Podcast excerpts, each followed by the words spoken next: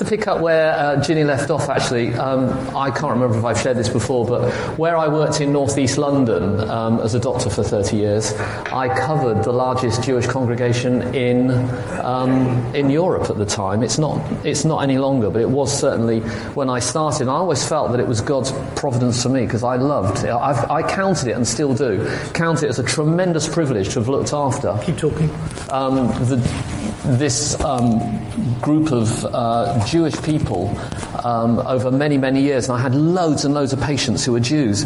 And um, of course, I heard their stories. The most recent one that I heard was uh, a man I looked after until only a year ago. He was in his 90s, and he used to weep when he used to come in to see me because he, he knew I was a, a, Christian and I shared to him with him why I was so interested and so loved the Jews. And um, he uh, experienced, and he used to tell me the story every time I saw him actually, about Kristallnacht.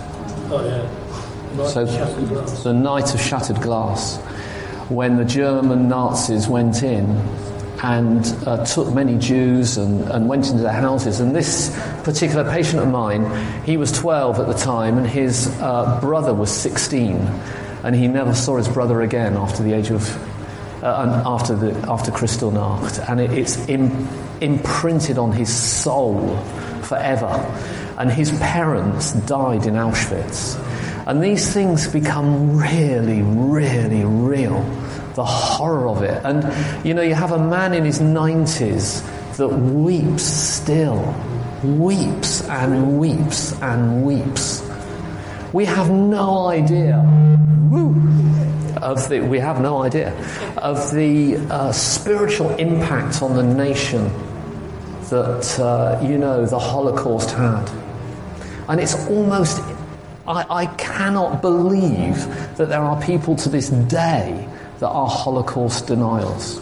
You will have seen the film, I'm sure, about David Irving, one of the most infamous, should I use the term, uh, historians of the recent age, still alive. And there's a film made about his um, loss in the courts.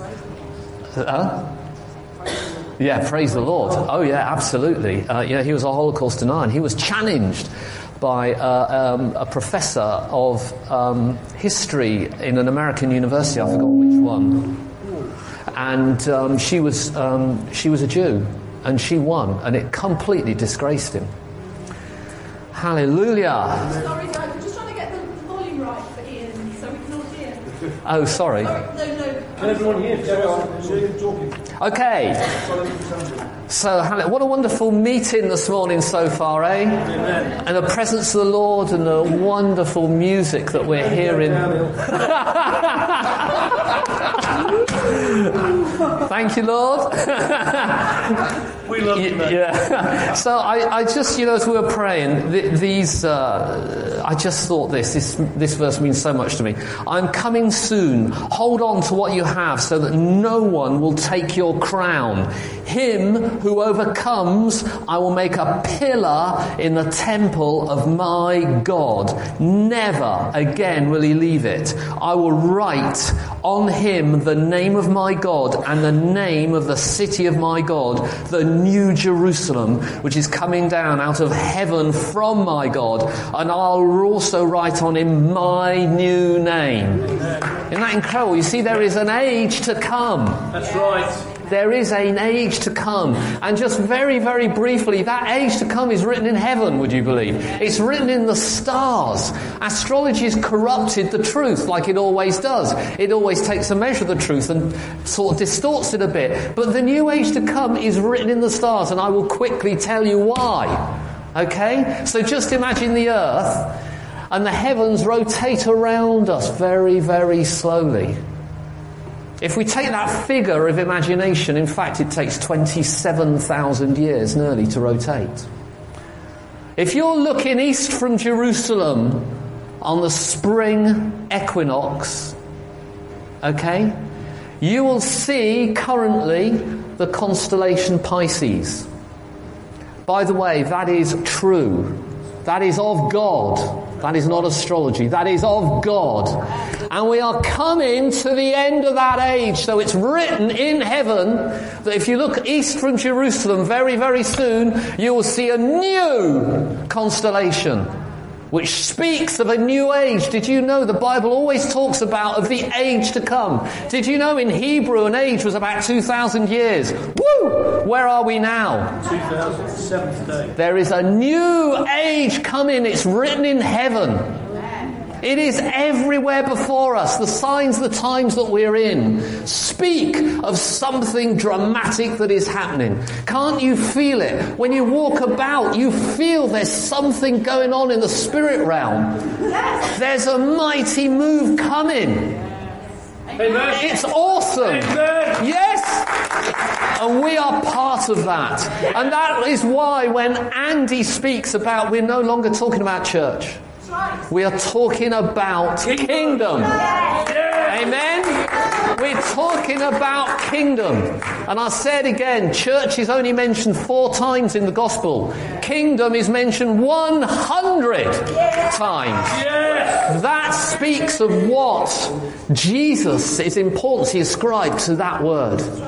Yeah? Yep. So we are on the brink of something. It's everywhere before us. It doesn't matter where we look. We can look literally in the heavens, yeah? We can look in the political sphere, yeah? Trump being one of those mighty men that is being used by God. A King Cyrus, if you will. We can look in the military realm. Look at the shaking that is going on in the military around the world. We can look at the socio-economic realm. The West is dying on its feet at the moment. Why is that? Become anti-God. Anti-God. That's right. So we're living, if you will, in the time of the four seals. That's right. It's my view. Yeah. The fifth seal, by the way, is the martyrs. It's already started. That is what Already is started. already started. It's been broken. Hallelujah. So I just felt moved today to talk about because there's all this jarring and there's movement and there's just everything's happening. Everything's up in the air. It's in the spirit realm. We're seeing manifestations of the Lord everywhere. We're seeing angels coming like never before. I remember, you know, I've never, I've never had this, but when I got up to talk at the conference that we held here, I saw Revelation 19 there. I saw the white horse with the Lord on it. Because he's come in on a white horse. And this white horse, I can tell you, was magnificent. Beyond magnificent. You know, it's exciting. It is. We've got to stir our hearts and be full of passion Yeah. for Him and fall in love with Him That's in a way we have never done before. Amen? Amen. So come, Lord Jesus, come. Yes. Amen. Amen. You know, people kind of are born with kind of things over their lives, yeah? And those things over their lives can be in the spirit realm, in the emotional realm, and in the physical realm. We're all born like that. And we all love the Lord. But you know, when I got born again, there was something imprinted on my heart that I cannot, cannot shake off. And that is to do with revival. Amen. And I will define that a bit in a moment. But you know, I just was reminded this morning, I hope my dear wife will not, will, will forgive me for this. But you know, we've had a supernatural history. You know, God is supernatural. When He shows up, He shows up. Yeah? Amen. And so I make no excuse for this, in a sense, Denise. But you know, when Smith Wigglesworth spent his life talking about testimony of what happened to him, and I'm going to do a bit of that this morning because I want us to be encouraged. When we got baptized in the Holy Spirit, Denise, we were in our bedroom, and um, we had a man, uh, a doctor actually, praying for us, and he prayed for Denise, and I kid you not, when the Holy Spirit fell on Denise, I heard this shoom, literally, as the Holy Spirit just fell on Denise. And Denise went, Oh, I've just been cleaned as if I've been vacuum cleaned. Is that not right? It is. You know, we have a supernatural God, don't we? Amen. He comes and he purges and he cleanses and he wants to fill us with his spirit. And I think we encountered the supernatural power of God that day, both of us. Awesome. I've never forgotten it. It showed me that God is real. God is supernatural. God is love. And God can do anything. And He created you and He created me. Amen? Amen. And since that day, I believe it's that day, I had revival imprinted in my heart. Just long to see revival. Now, I just want to, in fact, I'm not going to define revival. I'm just going to tell you what one person called revival. A community saturated by the presence of God. Okay? That's revival. It's being saturated That's right. with God. Good definition, that one. It just, God just lands on a place or a people, just saturates the atmosphere. And we can talk about that. But you know, I longed, and I, I, I, I hope I can say this myself. I, in those early days, maybe um, 20, 25 years ago, I really felt I was a God chaser. I'm a God chaser now, but I was a God chaser. I longed to see where God was moving, longed for it, chased around it. And one particular day, we heard that someone from Holy Trinity Church, Brompton, was going to speak in the local Anglican church. We were actually in a different church. We were in the house church movement and, and actually have stayed there ever since. We, we've been in, in, we were in the same church for nearly 30 years. But there was something about that that quickened my spirit and I could not go. But I'd heard about the move of the Spirit. But Denise went to that meeting. I was driving, I remember to this day, I was driving to Cambridge. I had to go to a meeting. And in the car, I started laughing. The Holy Spirit came on me, and I was laughing in the car. It got better. I got to the meeting, and the medical meeting, I couldn't stop laughing. And I was in my seat, and I was looking at this serious, latest, you know, research on this particular gene or this particular trial. I was just laughing. And I just couldn't stop laughing. Isn't that amazing? The Holy Spirit just met me there. And that made me really hungry. Really hungry. I then got three dreams.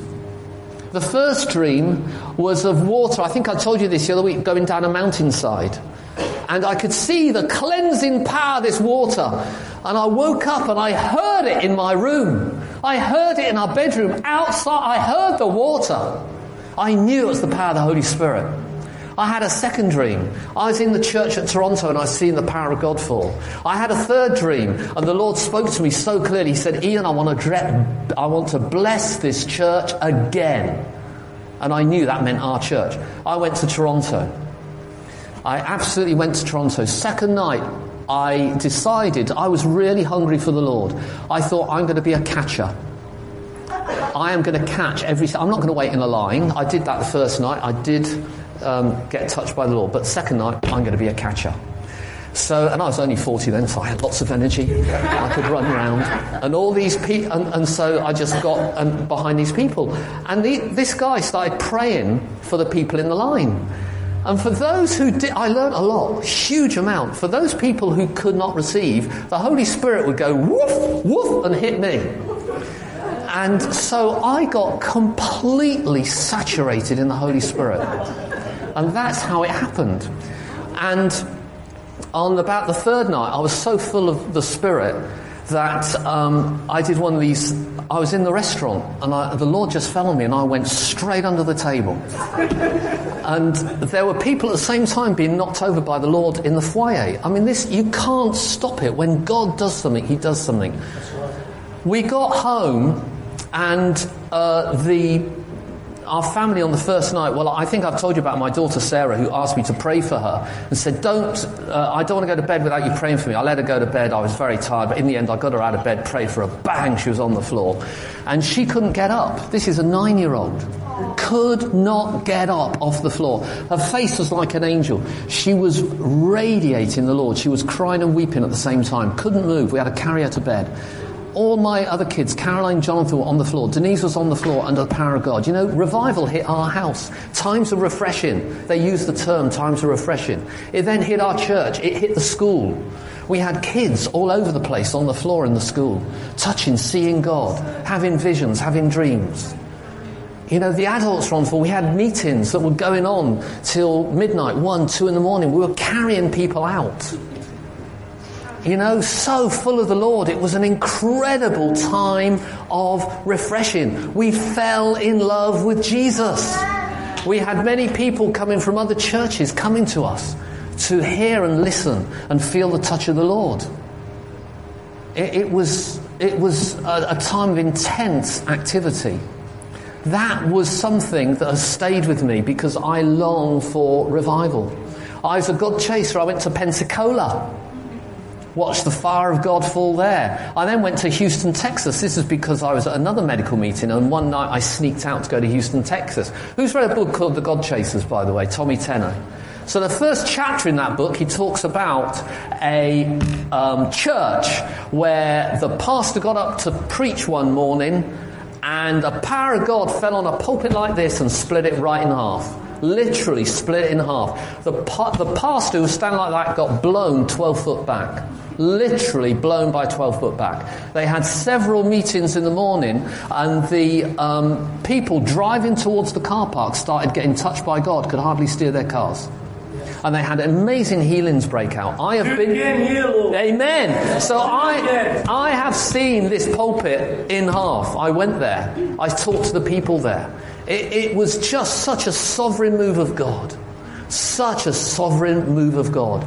But do you know what? We need hungry hearts. Amen. Is your heart hungry? Yes. Are you full of the Lord? Yes. Do you want nothing else but Him? Yes. Do you want to see Him move in our midst? Yes. And let Him tell you. I tell you, when I remember at the first conference I was at last year, I saw the angel here. You've heard me say this before, but I've got to say it again. He had a baton in his hand, this baton like this in his right hand. And I knew it was the baton of revival that had been given to Wesley and Wigglesworth. I knew it was the same baton that, and the same angel. And the angel came over to here, Heidi was there, and he presented the baton. That's what the angel did. See, the Lord wants revival here. And what, what are the conditions for revival? Well, we'll talk about that later. Don't let me forget that. But before we go on, I want us to listen to this, Andy, if that's okay. We're going to just do 10 minutes of something called the revival hymn. Who has heard of the revival hymn? Oh, that's great. Only Denise and Andy and Heidi. Let's play it. Just 10 minutes. The Church of Jesus Christ is largely sleeping, like a great bedroom. And you have all the Christians in bed, and they're all sleeping. And they're saying, Please, don't wake me up! I want to sleep on. And of course, when God starts to operate a revival, people cannot sleep. You can't sleep in church. When the Spirit of God awakes the people. Look at the first verse of this 52nd chapter. Awake! Awake! Put on strength! Wake it up, you sleepy Christians! Awake, all that sleepeth! Arise from the dead! Christ will give you life! Keep this in mind from an old man. There is no finality to the Christian life this side of eternity. We pray that some of us may go to our own funeral tonight and die to self and end all the failure and all the weakness. Why should a person come to the cross? Why should a person embrace death with Christ? Why should a person be willing to go in identification down to the cross and into the tomb and up again? I'll tell you why. Because it's the only way that God can get glory out of a human being. If I were to ask you tonight, you're saved, do you say, yes, I'm saved? When? Oh, so-and-so preached, I got baptized, and are you saved? What are you saved from? Hell? Are you saved from bitterness? Are you saved from lust? Are you saved from cheating? Are you saved from lying? Are you saved from bad manners? Are you saved from rebelling against your parents? Come on, what are you saved from? Who shall ascend the hill of God? Who shall stand in his holy place? He that hath clean hands and a pure heart who has not lifted up his soul to vanity, nor sworn deceitfully, he shall receive the blessing of the Lord. And there's no room for him in the inn. He got a bit older. There was no room in his family. His family turned on him. He went to the temple. No room in the temple. The temple turned on him. And when he died, there was no room to bury him. He died outside of the city. Well, why in God's name do you expect to be accepted everywhere? How is it the world couldn't get on with the holiest man that ever lived and it can get on with you and me? Are we compromised? Are we compromised? Are we no spiritual stature? Have we no righteousness that reflects on their corruption? He that is from above is above all. I want to say to Christians, don't go around apologizing for him. Don't go around worried because you can't make his doctrines fit in with what you learned in school. All you learned in school was one fallen head instructing another fallen head.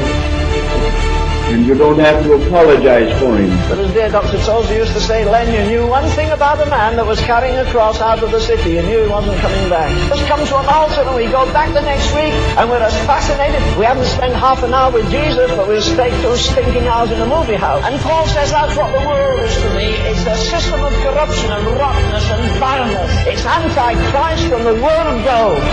Is the world crucified to you tonight or does it fascinate you?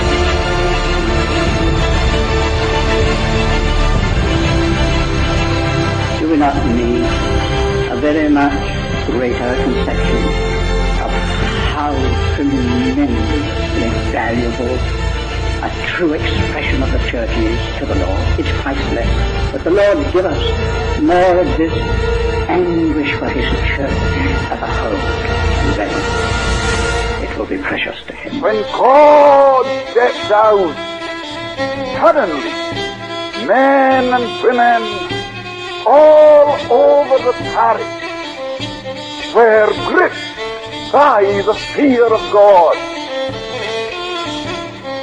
God, are my hands clean? Is my heart pure? The moment that that happened in the barn, a power was let loose in Barvas that shook the whole of Lewis. God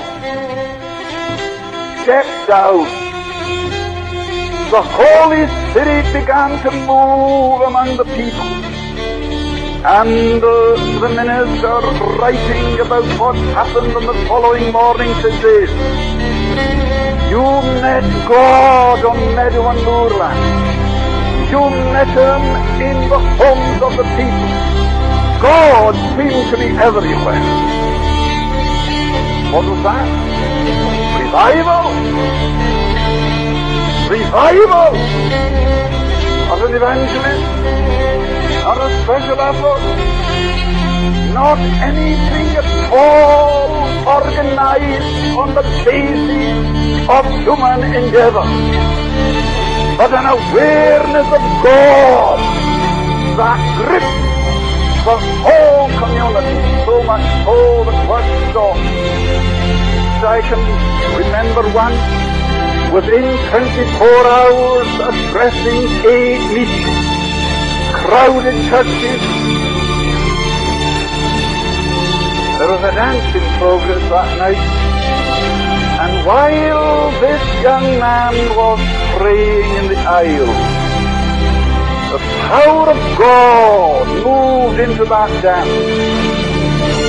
And the young people, over a hundred of them, fled from the dam as though fleeing from a plague. And they made for the church. I endeavored to get up into the pulpit, I found the way blocked with young people who had been at the dance. When I went into the pulpit, I found a young woman, a graduate of Aberdeen University, who was at the dance. And she's lying on the floor of the pulpit crying, Is there mercy for me?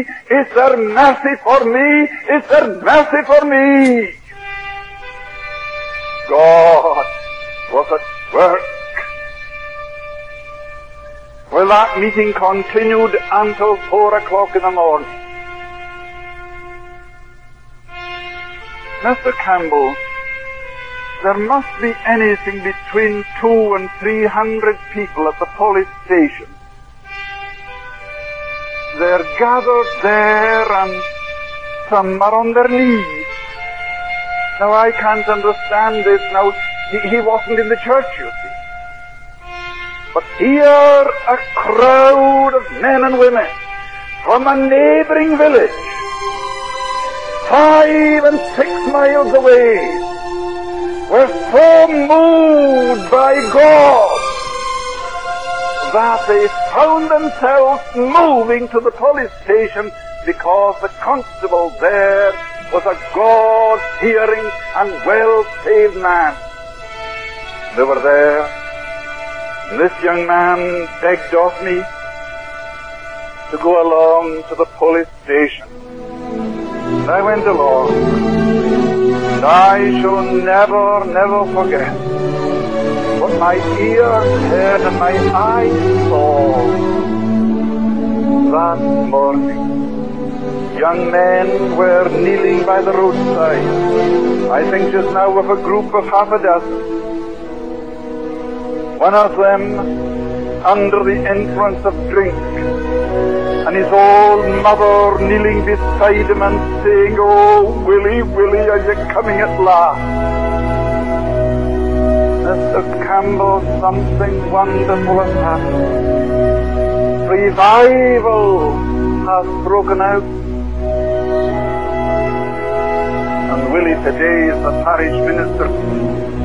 And from the group of young men who sought the Lord that night, there are nine in the ministry. To the door and see the crowd that's here. Eleven o'clock, Matthew.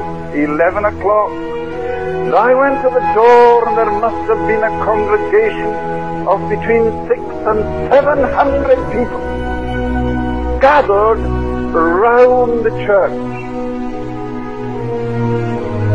And within a matter of minutes the church was crowded at a quarter to twelve. Now where did the people come from? How did they know that a meeting was in progress in the church? Well, I cannot tell you. But I know this, that village and hamlet, the people came. Were you to ask some of them today, what was it that moved you? They couldn't tell you. Only that they were moved by a power that they could not explain. And the power was such as to give them to understand and see that they were hell-deserving sinners. And of course, the only place they could think of where they might find help was at the church. So that was Duncan Campbell. Talk about him in a minute. Um, but the last great revival in the UK was that revival, 1949. We have not seen a revival like that since 1949. And you see, Denise and I, we were actually God chasers. We've been so influenced by Toronto, Pensacola, visiting churches. We did, when I was at Pensacola, I heard Michael Brown. People have heard Dr. Michael Brown. He's Jewish as well. So uh, he's an awesome guy, and he, he, he spoke a lot about the Isle of Lewis revival. I'd never heard of it. So when I got back to the UK from Pensacola, I and Pensacola, I, people heard of Pensacola? Huge revival, two, three million people went over a number of years. Toronto, three or four million people went over a number of years. And, and, and Pensacola revival, uh, you know, people, it was for backsliders. So incredible stories came out of there. It was wonderful. But I came back from um, uh, the States and I came back and I started to, to read and look at the Isle of Lewis revival because it interested me because people were quoting it and. Um, uh, that's okay. and um, I wanted to understand it more. So Denise and I went to the Isle of Lewis. We spent a whole holiday there on the Isle of Lewis. Now, let me tell you about the people who were on the Isle of Lewis. Shall I tell you that it started with a remnant? Amen. Does that surprise you? No. So there'd been several revivals on the Isle of Lewis over a hundred years. You know, there's one in 1859, there's 1903, there's at the same time a Welsh revival in 1904, there'd been one in 1939, just at the beginning of World War II. Many of those men then went into the World War and, and never came back. And so there was, a, so there were people praying for revival, and you will have heard of this. But there were two famous sisters, Peggy and Christine Smith, 82 and 84. Do you want a ministry that will take you around the world? I tell you, there's no turning back when you are in the Lord Jesus. You take taken from glory to glory. Never think you are retired. Never. Ever. There is no such thing as a last season in the Lord. Ever. You're just getting started. How many, I've looked at this, how many worldwide ministries started with people at the age of 60? It's nearly all of them as far as I can tell. Derek Prince, to name just but one. His worldwide ministry took off at the age of 60. Billy Graham. Billy Graham, I, yeah. Smith Wigglesworth, his, his worldwide ministry only started at the age of 60, when it really took off. Because we get taken from one degree of glory to another. We're being prepared, you see. Amen? So there were these two sisters, and they were burdened with revival. Burdened with it. And they decided they start praying two nights a week. One was blind, the other was doubled over with arthritis. They couldn't get out the house. And they prayed every Tuesday and Friday night for hours, praying for revival. They started to hear from the Lord directly from the Lord. They summoned the parish priest to tell him that revival was coming and what he needed to do about it. They got a vision of the man that God was going to use as his instrument to bring revival. They named the man. That man was Duncan Campbell. He was, let me tell you about this. He was a man, very humble man. You've heard him speak. This is him speaking. You know, he experienced it. He was used as God's instrument. So he got saved about the 11, age of 11 or 12 when he overheard his father praying. And uh, he then went to uh, home. He was on his way home, went to a house, saw his father praying, left it, went home, saw his mother praying. Ended up getting saved. Uh, ended up getting married with five kids. And he became a parish priest, really, in the Church of Scotland. And he had a little daughter who said to him, Daddy, you used to talk a lot about revival. Why aren't you experiencing him? Experiencing it. It changed his life. Gave up being a parish priest, went to live by faith. And God chose him as the instrument to, to go over to the Outer Hebrides. So just to explain, the Isle of Lewis is the biggest island of the Outer Hebrides, which is northwest of Scotland. It's in the middle of nowhere, let me tell you takes you seven hours to get there on a ferry. Across some of the choppiest water around these British Isles. And uh, he was called there sovereignly by the Lord. He had an engagement. He said no when he was invited. He said no a second time. And on the third time, all his engagements had got um, cancelled. So he went, yeah, okay, I'll come. And he arrived, and the first words that were said to him by one of the Christians was, Are you walking with God? That was the first word that they spoke to him. Are you walking with God? Well, you know, they'd been praying intensely. There'd been other people been praying intensely. But things started to move, and after about the fourth or fifth night, God started to invade that island. Literally. This was not a man, this was not a worker man, this was a man of God. And you've heard some of it there. You know, there were people being sovereignly convicted in their sleep about where they were walking, where they were. They were convicted of the reality of heaven and hell and of their utter desperateness before a Lord of glory. And they would be crying out for mercy for hours and hours and hours. You know, this was not some little, you know, are you saved? I'll give you a, a, bit of little gospel. This was a deep work of God going on in the people that was sovereign of Him and opened up by praying people. That's right. That's right. Pensacola was started because of praying people, intercession.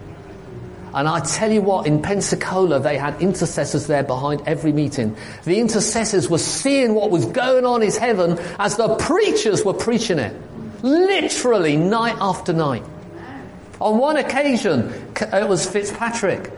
He was, he was pointing to people and watching blue darts coming out from his finger and hitting the people between the eyes. Getting sovereignly moved by God. That was the power and awesomeness of God. It was a holy fear that fell. And that's what happened in the Isle of Lewis. It was a holy fear. You've heard it. People go into a dance hall.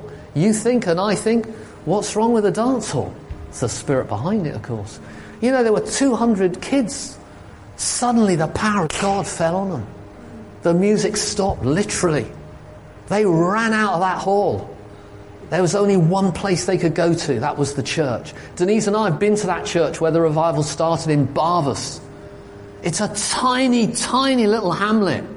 It's northwest of northwest. It's out and it faces the Atlantic. The wind is so strong there, the trees grow horizontally. That's how fearsome the weather is. You know, people were convicted of their sin. They would walk for hours in the, in, in the rain and hail and snow, no cars. They'd walk for hours just to get to the church. Miles. Can you understand that? Can you imagine it? We've heard the story on one occasion, and Denise and I went there as well. It's just such a tremendous privilege to go there. I can remember it now. There was the corner in Barvas. The church is that way. There's the corner which, and that's the road from Stornoway. On this corner, the cottage doesn't exist but now, but that was the cottage where the sisters prayed. Next to it was the police station. And one night, hundreds of people gathered there. They had no idea why, except they had revelation of heaven and hell. They knew hell was their destination unless they got right with God. That is the terribleness of it and the awesomeness of it and the wonder of it. And that same night that I was, uh, I experienced, uh, when Denise was baptized in the Spirit, when I experienced the baptism of the Spirit, God showed me hell. I tell you, it was terrifying. You know, it was Moody who preached, every Christian should be shown hell for 20 minutes. They'd never be the same again. Ever!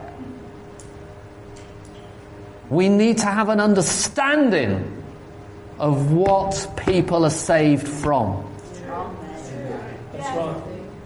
Definitely. And we don't hear this preached anymore, do we? We do not. We hear about you know, fruity ch- and everything's going to be a blessing and understand. Of course, things are a blessing, but life is full of persecution for the church. Where has there not been a persecuted church? The most persecuted churches are the ones that move most in revival, by the way. Look at the Chinese church. So in Barvas, they experienced an outpouring of the Holy Spirit. You know, in Barvas, uh, sorry, in, in the Isle of Lewis, it's famous for Harris Tweed. Did we know that? So Harris Tweed, because the south part of the island is known as the Isle of Harris. It's part of the same island, but it's known as the Isle of Harris. People, so weaving at the time of the 1949 revival was actually the main industry there. And you know, one morning they went out and they saw uh, in one of the hamlets and just saw seven men prostrate on the ground under the power of God, crying out for mercy. None of the looms were working. Meetings went on, you've heard it, for hours and hours and hours. There seemed to be no time. People were hardly sleeping. One hour, one and a half hours. And do you know what? They never got tired. That's the supernatural part of God. The singing that came along was singing of psalms. They used to sing psalms all the time, night and day. You know, Duncan Campbell hardly saw his family for about two to three years. And he was in revival, sleeping hardly at all for that length of time. There is a human cost to revival. Are you ready for that? I want to ask us, are we ready for the human cost of revival? It's no more comfy meals when you want them. It's no more sleep when you want it. It's no more work to earn money even. Are you aware of that? The whole thing is you're consumed by a passion and a love for the living God that impregnates you so much. That's all you want. And it never, ever, ever, ever leaves you. When I got so um, full of the Lord through Toronto, if I'm uh, able to say that, I got, it's just God was so gracious to me.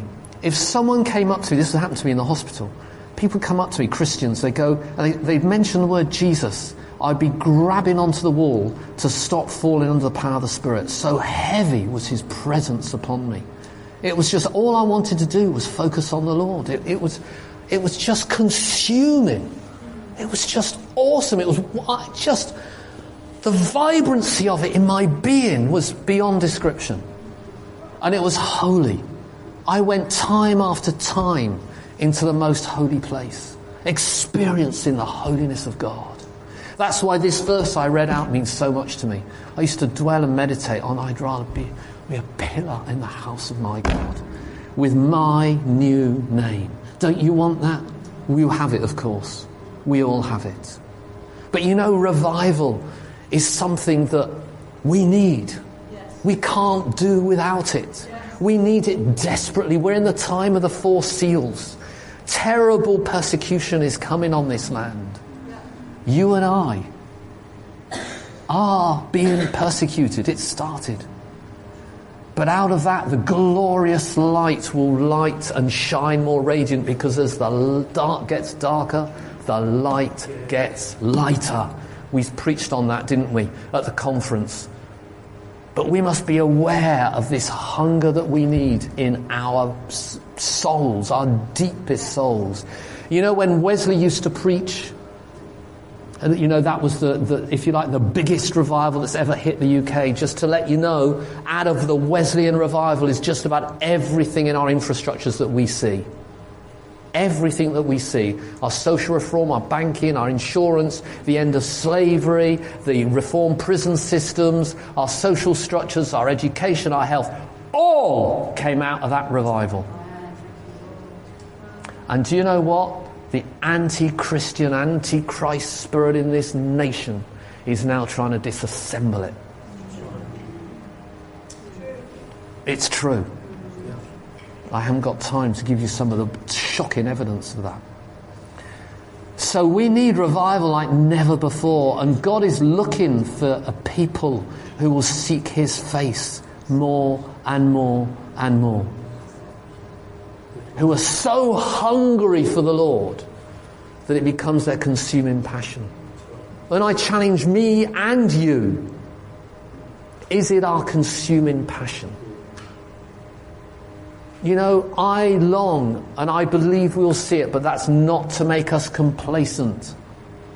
But I know I am going to see the sovereign move where people are going to come in under conviction. That's right. You don't need to advertise God. Right. Let me tell you. That's right. Never, ever do we need to do that. Because God shows up, and when He shows up, the people flock. and I have had for many years this deep, deep conviction about revival. It's been prophesied to me. I've seen it. And I believe that this church is anointed to see it. Yes. Do you believe that? Yes. Do you believe that? Yes. How is it going to change you? What are you going to do from today that hastens the oncoming work of the Lord? You know, it's shocking, isn't it? What did they say about movies?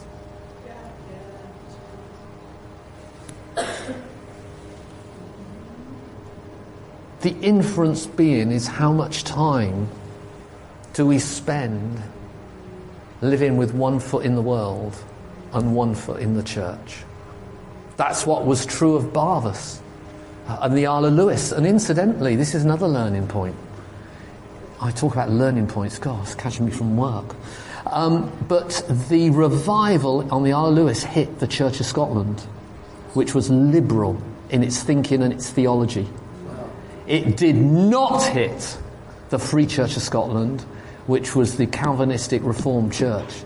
And they were the church that were praying for revival. So they were praying for revival and did not recognize it when it hit their island. And as Neville has said, you know, what we have to be aware of is that the last move of God never recognizes the next move of God, or hardly ever. We have to have very sober and very humble hearts and minds before the Lord that we are used. Yeah? God is in this place right now. You know, it's serious. It's sobering. You and I were born for this, you know. We were born for this. Are we passionate for Him enough to want it so much that God meets us? If we draw close to God, He will draw close to us. That's what it says in Isaiah. Yes, we fail, but we come to Him and we ask Him to forgive us and cleanse us and wash us clean. God, make me a clean vessel. Let's stand up. Andy?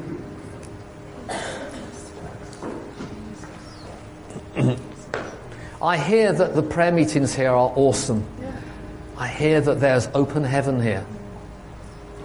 That doesn't surprise me because you're a hungry people. You're hungry for the Lord. There are people going to start coming to this church and they're going to stay here because God's showing up here.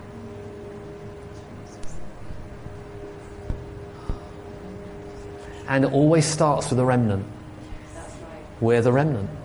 We are the remnant. Should we pray together? Yes. Now, I'm a believer in synergism. Synergism means 2 plus 2 equals 6.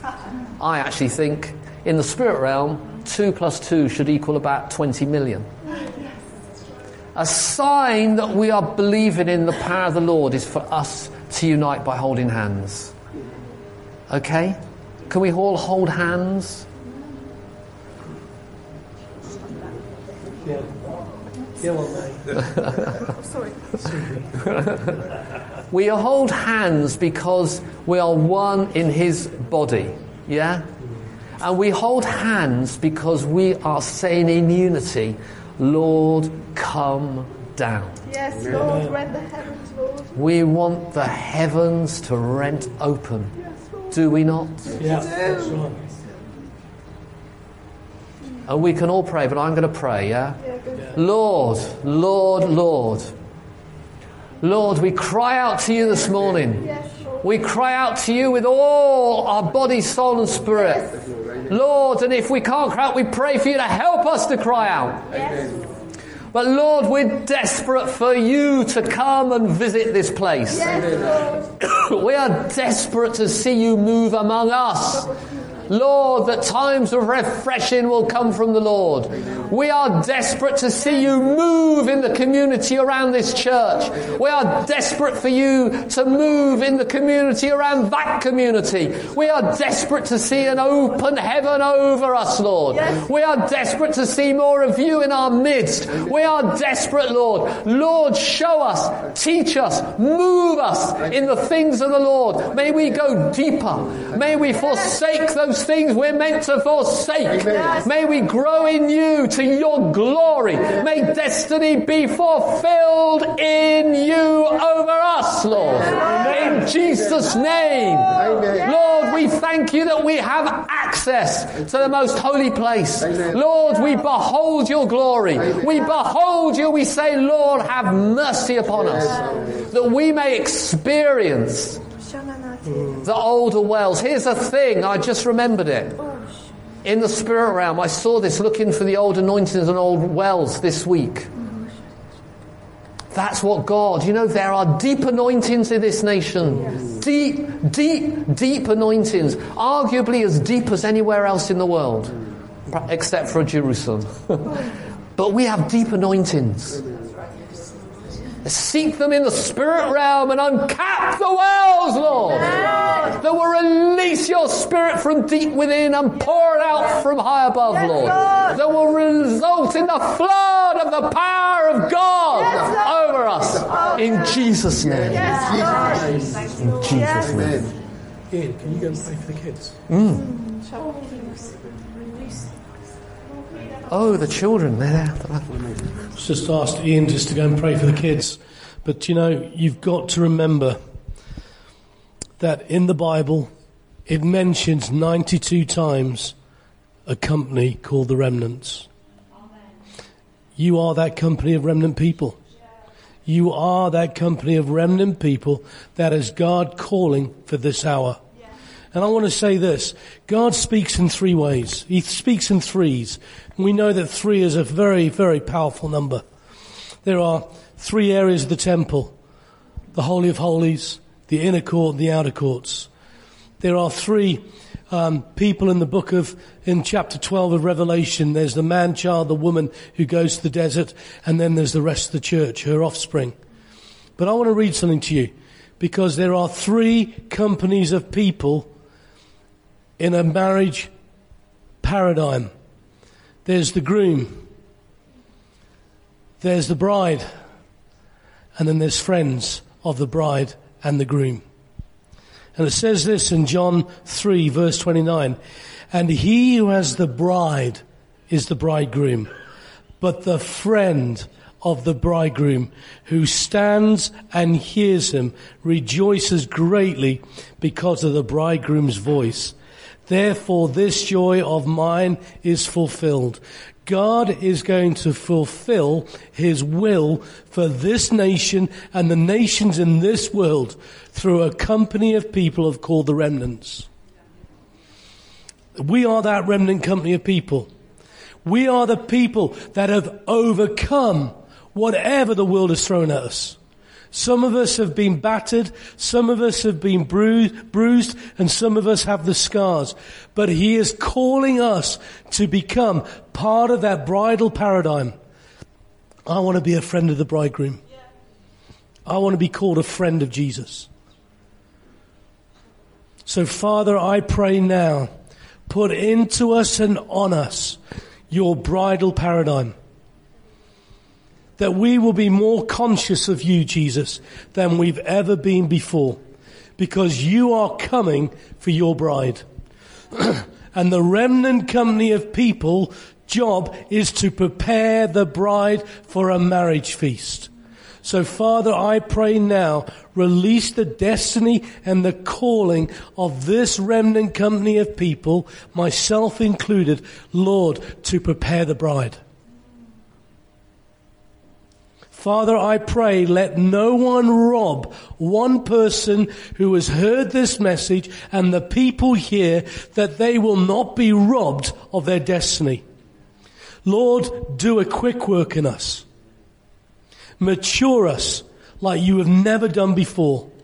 That we grow up, that we have overcome and we have been crucified with Christ and that we no longer live, but Christ lives in us. Lord, I pray that over us now. And I, Lord, I ask you now to cover us by your blood. To cover every man, woman and child here with your blood. That as we step out, you will step out with us.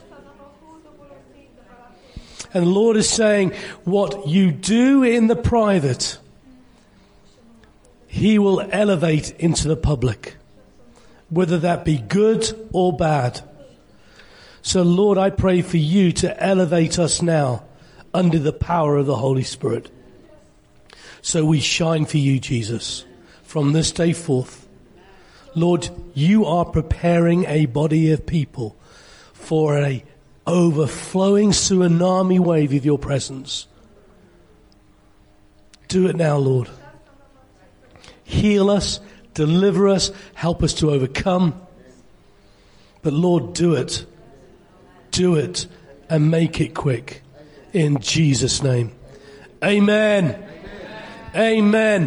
What you do in private, he will elevate in public. That's what he's going to do. So, Father, do it. Do it. Do it amongst us. In Jesus' name. Get yourselves ready for this. It is coming. Yesterday at the House Group, we just had some teaching from Fred Wright exactly about the remnant. It started about speaking about the remnant and the presence of God. I mean, we are the remnant and we're sowing in this field and some of us are, sowing in different fields but we have to be about his business. But one of the things that we felt to do by the unction of the Holy Spirit, we ha- uh, he said uh, somebody's got an empty book and it was, it was called, um, Sifri Achaim, which is the book of life. And we've, I brought it with me today. I don't know why. Anyway, we just felt to write our names down because we wanted righteousness. Everybody was bowed. We desired more than anything holiness. And you don't have to write yourself in a book, but we have to write ourselves in his book. We have to be so determined from now on. I mean, just being challenged about the things we watch, the conversations we have. I'm deeply, deeply convicted. And these are the days where we now make it tell every single day. He's watching us. And the moment we step over that line, we have to so move forward again and again. So I'm encouraged that the whole of the remnant, you know, wherever we are, we're all over the world, a little remnant. Everything has started with a tiny remnant. And God can do great things with all those who will bow their knee and call on His holiness. So thank you Thank you for, for bringing that message this morning. That was just absolutely now and perfect. And we've got it. We need to do it. Amen. Um, Guys, sit down. Sit down. I just want to. Um, uh, confirm what Ian said because when I was listening to it, I was very interested in all the stuff about Lewis, and I was waiting to hear one word, and you said it, and it was Stornoway, and about between 30, 32 years ago, um, I'd only just become a Christian and I didn't know anything about gifts, talking, voices, whatever, nothing at all about listening to God. And I was hoovering my stairs one day and I heard the word Stornoway. And I told Maureen, because she was the only one I knew at the time, and we, we took it to a church and said, the weirdest thing has happened. I've heard this word Stornoway. What does it mean? I knew nothing about revivals. We took it, but looking back, I think it, the Lord was looking for somewhere for that word to land, and he couldn't find it because it wasn't received. And when you said, you actually said the word Stornoway, I thought, that's it, Lord. You found the place you want that revival to land. Amen.